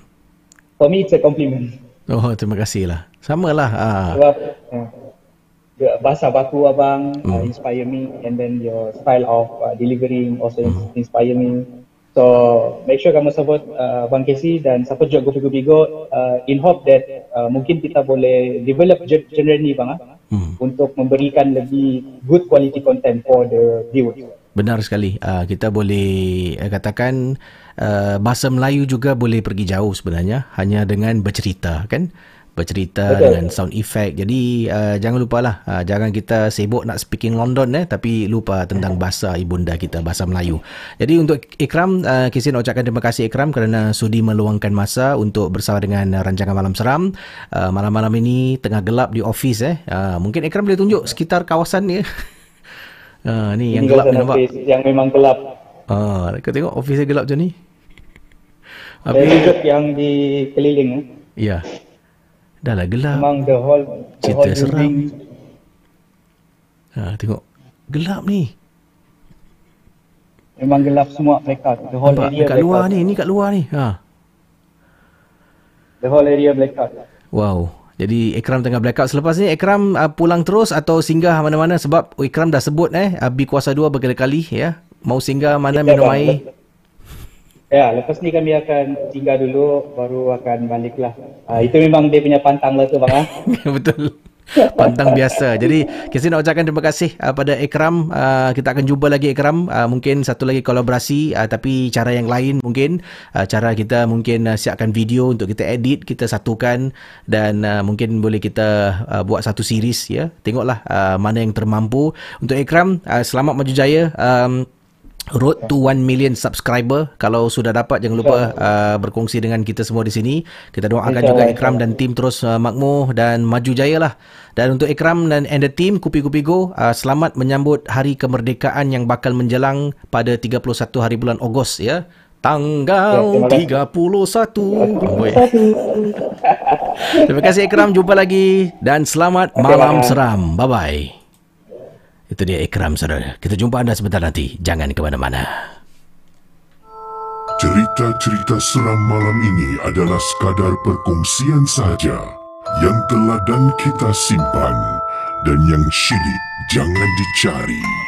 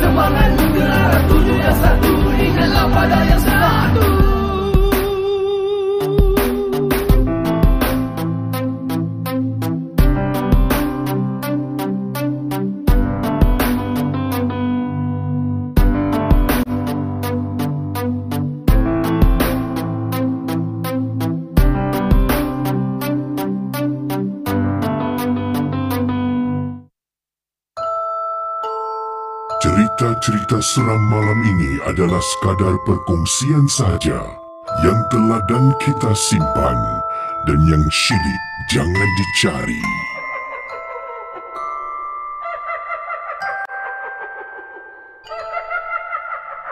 Okey, saudara terima kasih pada anda yang sedang menonton dan sudi menonton Malam Seram. Uh, tadi kisah uh, Malam Seram dikongsi sama. Sebelum saya berkongsi kisah, ada uh, dua kisah saya bacakan, ya, dua cerita sebelum saya akhiri Malam Seram. Uh, saya ingin mengambil kesempatan ini nak uh, ucapkan terima kasih, minta maaf tadi ya ketika live saya belum dapat uh, bacakan ucapan terima kasih uh, sumbangan-sumbangan super chat anda yang telah pun anda berikan. Jadi uh, berikan saya sedikit masa untuk berterima kasih kepada yang telah pun memberikan sumbangan super chat untuk uh, channel Malam Seram ini. Dan semalam juga ada nama-nama yang kita terlepas, minta maaf ya. Semalam kita ada nama terlepas seperti siapa lagi? Uh, Zainuddin Hassan. Ah, terima kasih Zainuddin Hassan yang pertama. Uh, katanya Zainuddin Hassan, Assalamualaikum. Uh, Waalaikumsalam. Kopi O untuk Casey dan Ikram eh. Boy. Fallen Angel, terima kasih sumbangan anda Fallen Angel. Assalamualaikum Casey. Uh, jap mana muka saya ni? Okey. Nanti tak nampak pula muka ni. Uh, okay. Fallen Angel kata, Assalamualaikum uh, semua dan Casey. Uh, bateri nak dekat habis. Huhu, kata Fallen Angel. Alamak, jangan lupa charge. Eh. Uh, Ayu Anis, Assalamualaikum Casey. Terima kasih sumbangan super chat anda. Uh, semoga dirahmati Allah sentiasa. Ya, amin, amin, amin. Terima kasih atas sumbangan. Said Hassan Mujtaba, terima kasih kepada Cik Said Hassan. Assalamualaikum, Assalamualaikum salam. Selamat malam seram for UKC. Tak sabar tengok Kupi-Kupi Go. Hihihi, makan nasi lauk asam pedas, ayam pencen rezeki hari ini. Empat hari lagi menuju kemerdekaan Malaysia ke-63. Ha, eh, lagi empat hari lagi. Terima kasih pada Said Hassan Mujtaba atas sumbangan super chat anda untuk malam seram. Hirwana 818, terima kasih sumbangan super chat anda uh, dengan kopi, super sticker lah eh, dengan kopi. Uh, Tina uh, terima kasih atas sumbangan super chat. Masya Allah, Tina Type, terima terima kasih ya sumbangan. Salam KC dan geng Momok semua. KC ini ada sedikit sumbangan untuk KC yang sentiasa bekerja keras dan berusaha demi malam seram. Semoga KC akan terus berjaya dan saya akan terus menyokong KC insyaAllah. InsyaAllah. Amin. Terima kasih. Uh, dan Said Hassan Mujtaba, terima kasih atas sumbangan. Sekali lagi sumbangan dari anda Cik Said Hassan. Uh, Uriah Heep. Fuh. Uriah Heep eh. Ini band lama ni. Eh, saya tahu lagu ni sebab pak cik saya dengar lagu. Tapi bila dengar tu not bad lah. Ada lagu-lagu yang yang sedap lah eh. Uh, nanti saya ingat lagu dia. Tapi saya tahu dia band lama. Macam tu lah muzik dia eh. Uriah Hip Assalamualaikum Kesi Ini duit tambah booking season parking It's, uh, Isteri saya kirim salam Terima kasih Sumbangan super chat anda Daripada bro Uriah Hip uh, Lebay Mok super sticker anda Masya Allah terima kasih sumbangan anda kedua-duanya Uriah Hip dan juga Lebay Mok terima kasih. Uh, Rila Ayami terima kasih super sticker anda dengan kopi. V Daniel Titus juga Masya Allah terima kasih atas sumbangan anda. V Daniel Titus kalau sumbangan ni mesti nombor dia ganjil sikit eh Uh, thank you so much V Daniel Titus for your effort KC tonight. Keep it up. Terima kasih. Um, terima kasih Muhammad Khalid sumbangan super sticker anda. Uh, terima kasih banyak cool katanya. Rose Muhammad juga terima kasih uh, sumbangan super chat anda. Uh, minum Nescafe cecah biskut lemak jemput minum KC dan semua geng Momox. Boy, berpantun nampak eh. Ini Laiman Stone. Ya terima kasih Laiman atas sumbangan yang tak pernah putus. Assalamualaikum. Uh, Waalaikumsalam. Sumbangan untuk kopi jantan dan roti boyan. Enjoy. Oh, roti boyan sedap eh, dengan sambal malam seram. Uh. Nur Huda Umar, terima kasih. Nur Huda Umar, Kak Nur Huda, terima kasih ya. Setiap malam sumbangan anda tak pernah putus, terima kasih. Dan juga sekali lagi Bro V dan Titus. Eh. Uh. Kalau nombor ada yang kirimkan ni, 444 ni, eh, selalunya orang Cina kata membahaya. Eh. Sebab tu ada ada ada nombor ni kalau anda tengok dekat lift eh di Malaysia kalau anda pergi ke Malaysia nanti saya cari mana tingkat 4 ni tak ada lah tingkat 4 dia satu, dua, tiga, M, lima, tak adalah bukan M lah eh. Dia guna tiga A lah. Uh, dia cari mana nombor empat. Rupanya uh, dalam uh, uh, kepercayaan orang-orang Cina tu, empat disebut sebagai Se. Se. Eh, betul tak eh? Se bermaksud mati. Uh, sebab tu orang Cina tak suka nombor empat suka nombor 8 ya. Ha, jadi itulah antara kepercayaan orang Cina ya. Okey terima kasih uh, Bro V Daniel Titus. Teruskan Casey dan Ikram terus maju kata beliau. Terima kasih. Thumbs up untuk anda. Terima kasih. Okey um Itu dia uh, sumbangan-sumbangan anda dan kepada anda yang baru saja bersama dengan rancangan ini, selamat datang.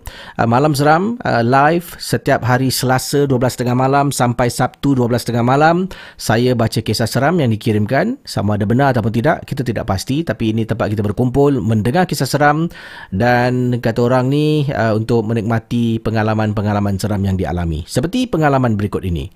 Yang ini datang daripada pengirim kita. Dan tajuk ceritanya, saya baca sekali macam wow. Tajuk cerita begini. Tajuknya Mak Tiri Simpan Polong. Kiriman ini datang daripada saudara Zishan untuk Malam Seram.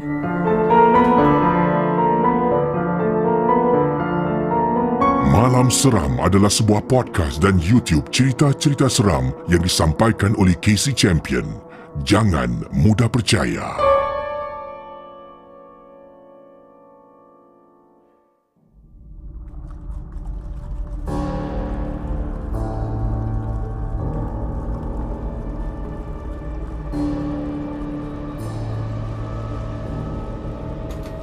Saudara, kisah dari Zishan bertajuk Mak Tiri Simpan Polong. Kisah ini berlaku ketika saya masih muda lagi. Waktu tu, bapa saya telah pun mengahwini uh, wanita lain yang mana ini selepas selepas 10 tahun membujang ha, menduda lah bukan membujang eh dia kata membujang selepas 10 tahun bapa saya menduda kerana mak saya telah pun meninggal dunia. Dan kata beliau bapa saya berjumpa dengan seorang wanita. Pada mulanya Casey tengok dia memang baik orangnya. Tapi dia memang baik. Baik dengan saya baik dengan adik saya. Dan tak ada pernah sekali pun dia nak pukul saya. Dia kalau marah pun cara dia marah bukanlah marah nak marah. Cara dia marah adalah nasihat. Jadi kita semua mula suka dekat bakal mak tiri ni. Tapi sebenarnya di sebalik orang yang baik ada image yang terselindung kisi kata Zishan. Dipendekkan cerita saya pernah waktu tu ketika saya berusia anda bayangkan eh uh, masih kecil lagi uh, sekarang ni beliau dah usia berapa? Oh sekarang ni saya dah 20-an tahun. Waktu tu masih lagi kecil. Saya pernah ternampak ketika bapa saya tengah tidur atas katil. Ya bapa saya tengah tidur atas katil bersama dengan mak tiri saya.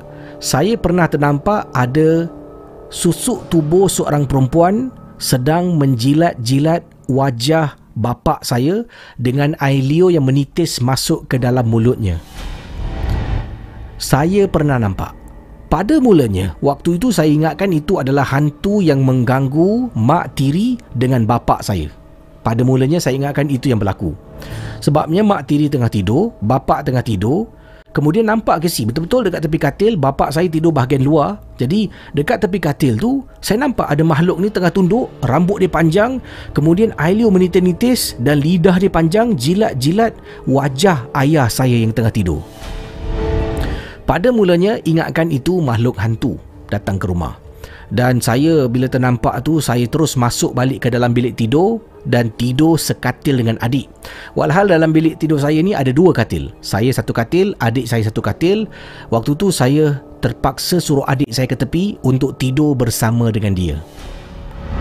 Itu pertama kali saya ternampak perkara ini. Selepas itu makin kerap kisi. Saya juga pernah ternampak kaki ibu jari kaki ayah saya. Pernah saya nampak dalam keadaan blue black. Blue black kisi. Jadi saya tanya ayah saya, ayah kenapa kaki? Ayah cuma cakap entahlah. Agaknya ayah tersandung, tertendang barang, tertendang tertendang benda. Blue black. Ayah pun tak rasa. Kata ayah saya kepada saya. Kesi bila tengok, betul ke si blue black. Betul-betul bengkak. Sampaikan beberapa malam kemudian saya terbangun pada waktu malam kerana terdengar bunyi yang agak bising dan mencurigakan.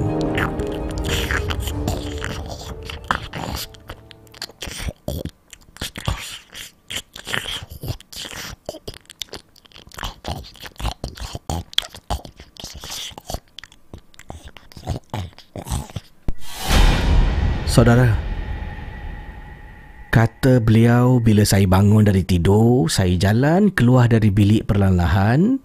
Pintu bilik tidur ibu tiri dengan ayah saya tidak pernah ditutup. Jadi, saya bila buka pintu bilik, ternampak ke si? Dekat hujung katil, seolah-olah ada perempuan yang pernah saya nampak beberapa malam sebelum ini, sedang menyangkung di hujung katil sambil menghisap ibu jari kaki ayah yang tengah tidur. Bayangkan saudara. Bila saya nampak,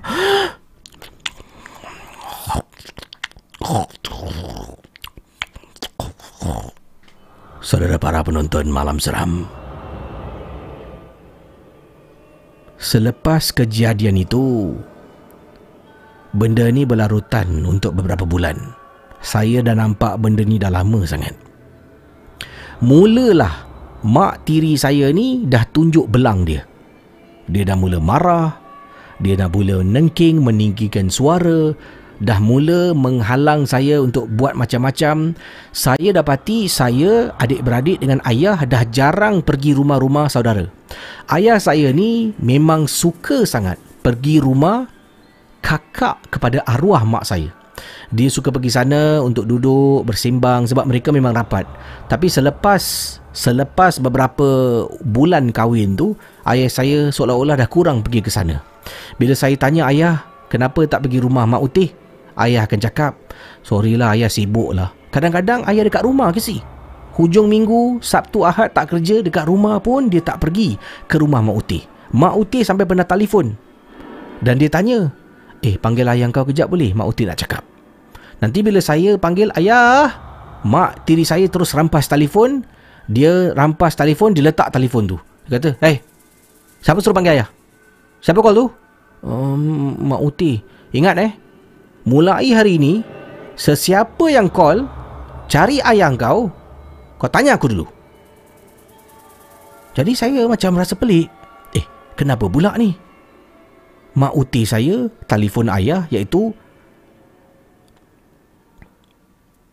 adik iparnya untuk tanya khabar sebab dah lama tak datang. Tapi mak tiri saya marah ke si? Tak benarkan bercakap. Sekarang kalau siapa telefon, kena beritahu dia dulu ataupun jangan angkat telefon. Keadaan semakin teruk, kita semakin berjauhan dengan ahli keluarga yang lain. Saudara para penonton malam seram, sehari seha, setiap hari benda ni semakin teruk keadaan dan saya pernah ternampak benda yang sama, ayah tengah tidur, ada perempuan sedang berdiri betul-betul dekat ujung katil menitiskan air liurnya masuk ke dalam mulut ayah. Dipendekkan cerita Bila saya balik sekolah Mak, uh, mak tiri saya dengan bapa saya tidak ayah saya tidak ada di rumah balik sekolah dengan adik saya telefon berbunyi. Kemudian saya jawab panggilan mak utih menangis. Ditanya kenapa dah lama tak datang sini? Apa salah mak utih? Cakap dengan ayah kau kalau mak utih buat silap minta maaf lah. Mak utih tak adalah nak sengaja nak cakap benda-benda. Datanglah Mak Uti rindu. Kemudian saya cakap, Kis, uh, saya cakap dengan Mak Uti saya, Mak Uti sebenarnya bukan ayah tak nak datang, tapi Mak Mak tiri yang tak kasih. Mak Uti terperanjat. Benda ni disampaikan dari mulut ke mulut, akhirnya Kisi, akhirnya adik-beradik ayah saya datang ke rumah sebab mereka pun dah lama tak nampak ayah saya ketika majlis-majlis keramaian keluarga yang dianjurkan. Bila datang rumah, melihat ayah saya dengan mak tiri saya dalam rumah, mak tiri terperanjat sebabnya, eh tiba-tiba pula orang datang rumah. Assalamualaikum. Eh, siapa tu? Ha? Siapa? Pergi tengok, pergi tengok. Dia suruh tengok. Saya pun pergi dekat pintu. Saya nampak pak cik saya, Alung. Ah, uh, mak, Alung datang. Macam mana Alung boleh datang? Ha? Macam mana dia boleh datang ni? Alamak. Tunggu, jangan buka pintu eh. Jangan buka pintu. Mak tiri saya suruh ayah masuk bilik tidur. Eh, engkau masuk bilik tidur. Sekarang masuk, tidur. Jangan keluar eh. Mak tiri saya marah. Korang dua orang masuk bilik buat homework. Jangan keluar.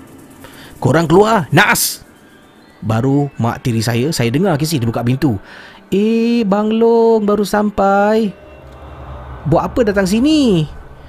Datang sinilah sebab korang dah lama tak campur adik-beradik. Kata Along, saya dengar ke si dengan jelas. Eh tak adalah, kita sibuk lah Bang Long. Ah, Bang Mat tu sibuk dengan kerja Saya sibukkan uruskan anak-anak Anak-anak sekolah ni ah, Maklumlah nak dekat exam kan Banyak benda nak kena buat Mana? Mana Ahmad? Ahmad baru balik kerja dalam bilik tengah tidur Kau nak bercakap dengan aku kat depan sini je ke? Tak nak kasi aku masuk?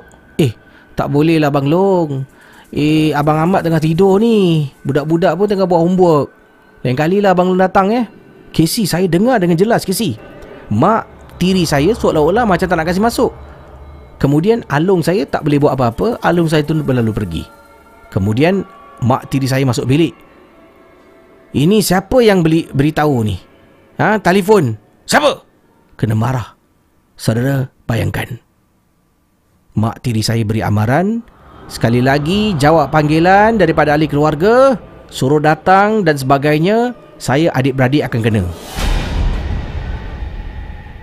Jadi memang seram ke si Mak tiri saya. Kita tak berani nak melawan. Tapi itulah. Sehebat mana manusia dekat dunia ni Dengan kuasa-kuasa tertentu Akhirnya jatuh juga Dengan kuasa dari Allah Saya waktu tu dengan adik saya Telah pun minta bantuan daripada seseorang Yang saya tak nak sebut nama dia Saya tak nak dia get into trouble kemungkinan kisah ni didengar oleh bekas mak tiri saya. Tapi kisi orang tu telah bantu datang rumah, dia telah pun beri saya sesuatu yang disuruh saya letak benda tu dekat bawah katil. Setelah saya ceritakan kepada dia tentang bapa saya yang seolah-olah dikawal. Saya ambil barang tu letak bawah katil. Takut ke si? Mana tahu kalau mak tiri tukar cadar nampak benda tu, saya nanti akan kena.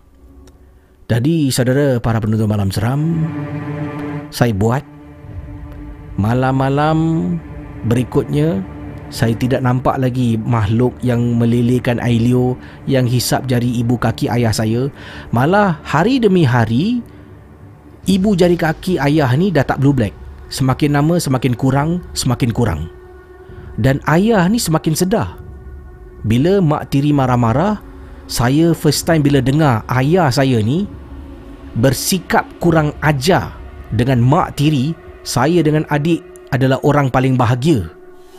Bayangkan saudara. Ha, bapa adik macam kurang ajar dengan mak tiri, tiba-tiba happy ya.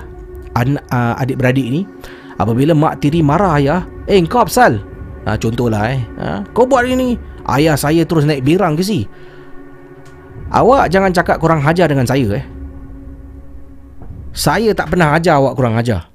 Kisi, bila dengar ayah saya cakap macam tu, mak tiri saya terperanjat. Kemungkinan barang yang dia gunakan dah tak menjadi lagi. Itu atas apa? Mungkin barang yang saya dapat daripada seseorang ni. Lama kelamaan ayah saya dapat kawal diri dia dan dapat telefon bila ayah dapat tahu adik-beradik komplain yang dah lama ke sih berbulan tak datang rumah, ayah saya terperanjat. Eh. Ya ke? Ayah saya cakap bukan ke semalam dua hari lepas baru datang rumah. Eh, Mat. Engkau dengan anak-anak engkau bukan semalam, Mat. Dah berbulan aku tak nampak pun.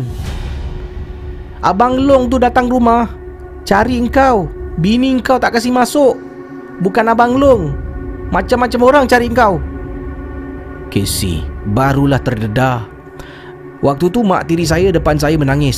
Saya ingat lagi. Masuk bilik, Kemudian ayah saya marah. Abang, maafkan saya bang. Maafkan saya. Saya bukan buat ni untuk siapa. Untuk keluarga kita juga bang. Casey akhirnya dipedekkan cerita.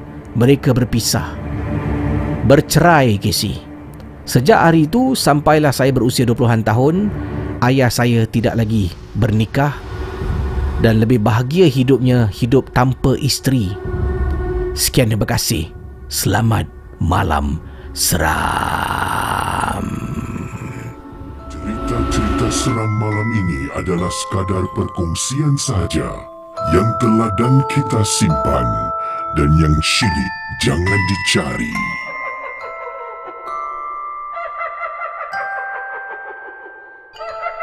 Okey, terima kasih pada semua kisah yang dikongsi ya tadi kisah berkenaan eh uh, mak tiri simpan polong. Wow, seram eh pengalaman yang dikongsi sama.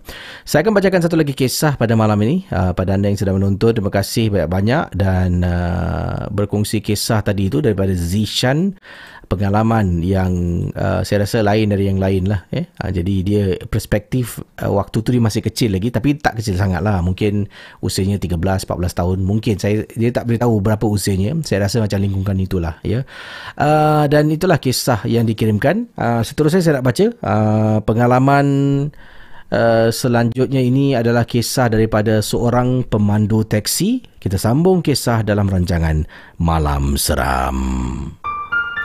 Anda sedang mendengar podcast dan YouTube cerita-cerita seram bersama dengan Casey Champion dalam Malam Seram.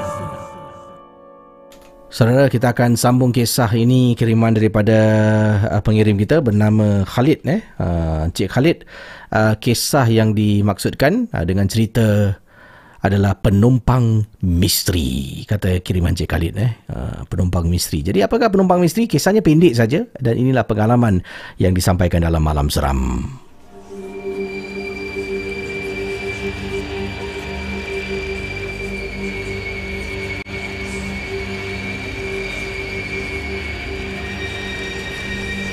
Baik, kiriman daripada Khalid kisah penumpang misteri. Saya seorang pemandu teksi. Nama saya Khalid. Pengalaman saya ini mendapat seorang penumpang yang saya sifatkan sebagai penumpang misteri, kata Khalid. Saya mendapat penumpang ini sekitar jam 10 lebih malam. Dia telah menahan teksi saya dekat kawasan Fifth Avenue di Bukit Timah. Ya, dekat Bukit Timah, Fifth Avenue. Perempuan yang naik teksi saya ini adalah seorang bangsa Cina, Casey. Dia berpakaian uh, dress warna putih panjang. Kemudian dia masuk dalam teksi saya, dia pun arahkan saya. Dia kata, uh, "Encik, uh, can go to dia kasih tempat lah alamat dia lah rumah dia." Jadi dia tinggal dekat Fifth Avenue. Fifth Avenue ni untuk pengetahuan Casey dan semua adalah diritan rumah-rumah orang-orang kaya Casey. Rumah banglo, rumah teres di Bukit Timah. Jadi sedang saya uh, memandu dia tahan teksi, saya pun masuk dia arahkan saya pergi ke tempat ni. Pada mulanya saya tak fikir apa-apalah tentang tempat yang dia nak pergi ni. Jadi dia kata dia nak pergi dekat kawasan ni. Ini di kawasan ni jalan dalam ni dekat Rifle dia kata eh sir can go to Rifle Range Road. Mungkin dia tinggal dekat dalam tu lah. Kan? Rifle Range Road. Ada yang pernah pergi ke sana? Hmm, ini adalah satu kawasan uh, mungkin rumah-rumah banglo jugalah. Eh, rumah-rumah teres rumah banglo jadi saya rasa mungkin dia tinggal dekat dalam. Jadi bila sampai dekat diritan rumah teres Rifle Range Road saya pun drive lah naik atas. Drive drive. Saya tengah tunggu ni. Suruh dia cakap suruh berhenti. Makin lama makin naik dekat atas. Jadi untuk pengetahuan anda nanti satu hari saya akan buat rakaman video lah eh. jadi anda akan tahu Rifle Range Road ni macam mana keadaan kawasan tempat yang dimaksudkan. Uh, bawah Eh jadi Rifle Range Road ni dia satu jalan dia okey jalan jalan raya utama dekat luar tu Bukit Timah. Bila anda belok masuk ke Rifle Range Road dia jalan kemudian naik bukit lah perlahan-lahan naik bukit. Jadi bahagian uh, dia ada tiga bahagian ya Rifle Range Road. Bahagian pertama depan uh, Rifle Range Road ni dekat bawah yang pertama ni adalah rumah-rumah uh, private ya rumah terrace, rumah banglo, semi detached semua dekat bawah ni. Nanti bila naik selepas bahagian pertama tu adalah bahagian kedua. Bahagian kedua tu boleh naik uh, kalau tak silap saya adalah sebuah kelab. Uh, kelab um, uh, saya tak pasti apa nama kelab dia. Tapi situ adalah macam macam satu kelab lah. Eh kat situ ada restoran ada restoran ada uh, kolam renang kan? Uh, mungkin ada yang tahu boleh beritahu saya. Bahagian dekat dekat, dekat situlah yang kedua. Bahagian yang ketiga ni selepas kelab tu jalan dia semua saya pernah pergi sana uh, hutan eh kiri kanan hutan semak samun lepas tu ada jembatan ya jembatan uh, bawah tu lebuh raya dicantumkan lagi dengan kem-kem army ya camp army satu camp army dekat atas tu. Naik atas lagi ada lagi camp army kemudian semak sambung lagi hutan kiri kanan. Sampai atas tu uh, adalah sebuah tempat uh, ST Technologies kalau tak silap saya Singapore Technologies. Di atas tu juga adalah army campsite dan situ kawasan larangan lah. Tapi boleh pergilah dekat luar tu ada kapak boleh uh, uh, dan juga ada tempat trekking uh, untuk naik basikal uh, trekking. Ya. yeah? Um, seperti yang diceritakan. Jadi anda sedikit dah dapat gambaran kan. Jadi wanita ni daripada Fifth Avenue dekat eh Fifth Avenue dengan Rifle Range Road tak jauh dekat Bukit Timah juga. Uh, dia arahkan pemandu taksi kita ni katanya uh, sir can go to Rifle Range Road. Jadi saya pun drive lah. Uh, kata Khalid, saya pun drive, saya keluar daripada ni tak jauh pun dekat je. Keluar daripada Fifth Avenue pergi ke Rifle Range Road pada malam tu. Saya drive, drive, drive. Saya tengah tunggu ni. Perempuan ni cakap berhenti. Sebabnya dah masuk kawasan luar rumah ni. Saya jalan lah kan. Uh, you want to stop where? Ya? Go, go straight, go straight. You, uh, you stop later, okay? Drive lagi. Masuk dekat kawasan country club tu. Eh, tak berhenti-berhenti ni. Jalan lagi naik atas. Kawasan Semak Samun. Semak Samun. Camp Army. Kemudian Semak Samun lagi. Ah, okay. Sir, you can stop here. Saya tengok kiri kanan. Eh, ini hutan ni. Perempuan ni tinggal mana pula? Casey Meremang ke sebelum rumah. And then Dia buka pintu. Dia buka pintu Taksi saya Dia cakap dalam bahasa Cantonese. Yang saya dengar Amma, Amma, Amma Itu je lah. Saya dengar perkataan Amma. Kedung Tutup balik. Sir uh, Make a U-turn now Quick. Dia suruh saya U-turn. Go down quick sir. Ah, uh, you want to stop? Where you want to stop? Saya tanya perempuan ni. No stop ready go down go down now faster faster. Casey. Saya pun drive turun bawah. Kemudian saya tanya dia eh kau buat apa tadi?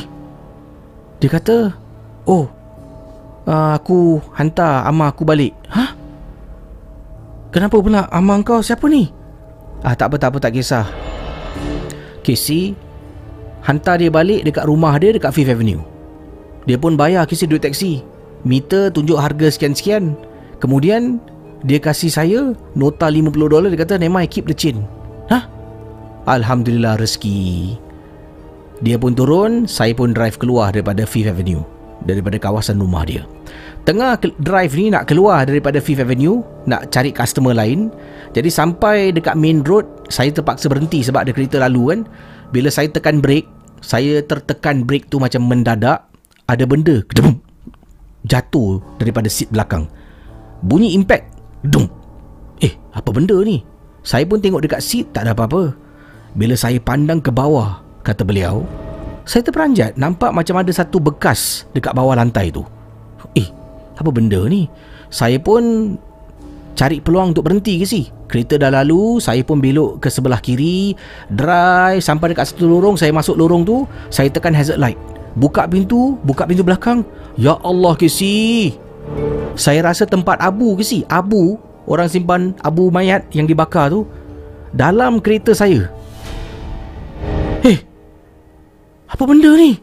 Casey saya rasa perempuan tadi tinggalkan benda tu selepas mungkin dia buka abu tu sebab bila dia buka pintu teksi saya ada nampak dia macam lepaskan sesuatu tapi saya tak perasan. Jadi dia tutup pintu, dia cakap Cantonese suruh amma dia pergi pergi pergi pergi dan kemudian dia suruh saya turun. Dan bekas tu dia tinggalkan dalam teksi saya. Saya nak pegang pun takut. Sambil pegang, saya baca bismillah bismillah bismillah. Berkali-kali angkat benda tu, Nampak dekat tepi semak samun Saya humban benda tu dekat tepi. Ya Allah Nasib baiklah tak ada benda-benda Yang berlaku pada saya. Untuk malam tu Malam-malam berikutnya Setakat perbuatan wanita tu Yang sangat mencurigakan. Yang dia buang abu Dekat atas bukit tu apa cerita ke si? Saya pernah tanya kawan Cina saya. Saya pernah tanya kawan Cina saya Kenapa agaknya eh, dia naik atas bukit tu buang abu? Menurut kepercayaan orang-orang Cina Mereka ni kalau mati lebih tinggi lebih tinggi darjat mereka. Ha, sebab tu kalau tempat simpan abu Casey akan lihat eh, tempat simpan abu ni dia ada bertingkat-tingkat. Tingkat satu, tingkat dua, tingkat tiga, tingkat empat. Tingkat paling tinggi lah tempat simpan tu paling mahal. Hanya orang yang kaya saja yang akan disimpan abunya di tingkat atas. Kemungkinan kata kawan Cina saya, dia lepaskan abu tu dekat atas bukit tu kerana dia nak mak dia berada di tempat yang paling atas. Itulah alasan yang diberikan. Sekian terima kasih. Selamat malam seram. Cerita-cerita seram malam ini adalah sekadar perkongsian sahaja yang telah dan kita simpan dan yang syilid jangan dicari.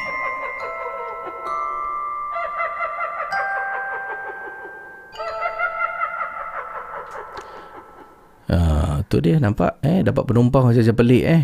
Kisahnya bukan pasal nampak hantu eh. Kisahnya pasal wanita ni pelik. Ada dia buang abu mak dia macam tu eh pasal darjat tinggi lah sebab atas bukit. Ya itu memang bukit timah. Kita naik atas makin lama makin tinggi. Tapi kalau dia naik lebih tinggi dekat army site tu confirm akan jadi case eh. Army pun akan keluar. Apa kau bawa sini? Ha? ha jadi sampai dekat kawasan selepas army camp pertama tu antara hutan tu dia lepaskan abu dia kat situ. Hai macam-macam kisah eh. Pelik-pelik betul lah saya tengok ni tapi kisah yang menarik lah. Lain dari apa yang pernah saya kongsi sama.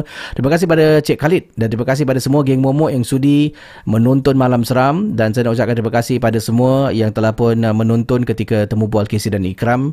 Ya, sesuatu yang lain dan harap terhiburlah dengan kisah Malam Seram malam ini.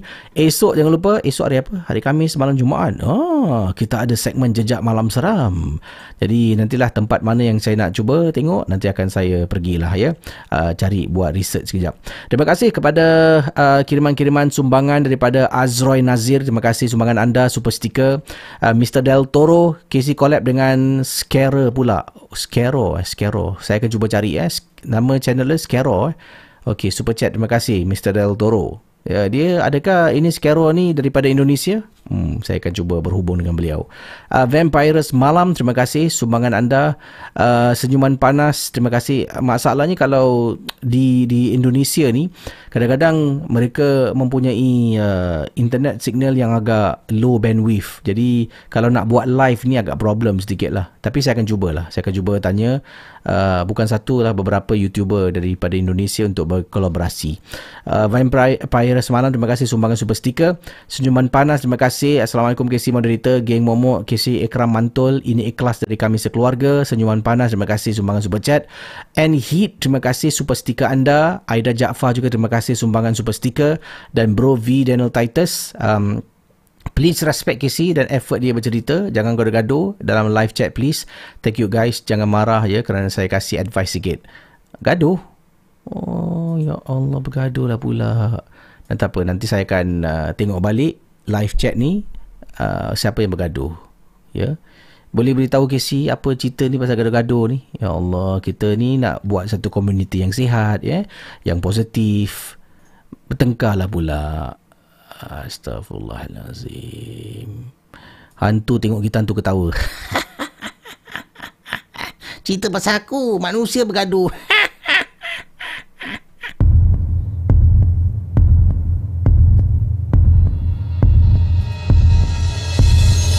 Terima kasih kepada anda yang sudi mendengar Malam Seram, sebuah podcast dan YouTube cerita-cerita seram yang dikongsi oleh Casey Champion. Kita jumpa di lain episod.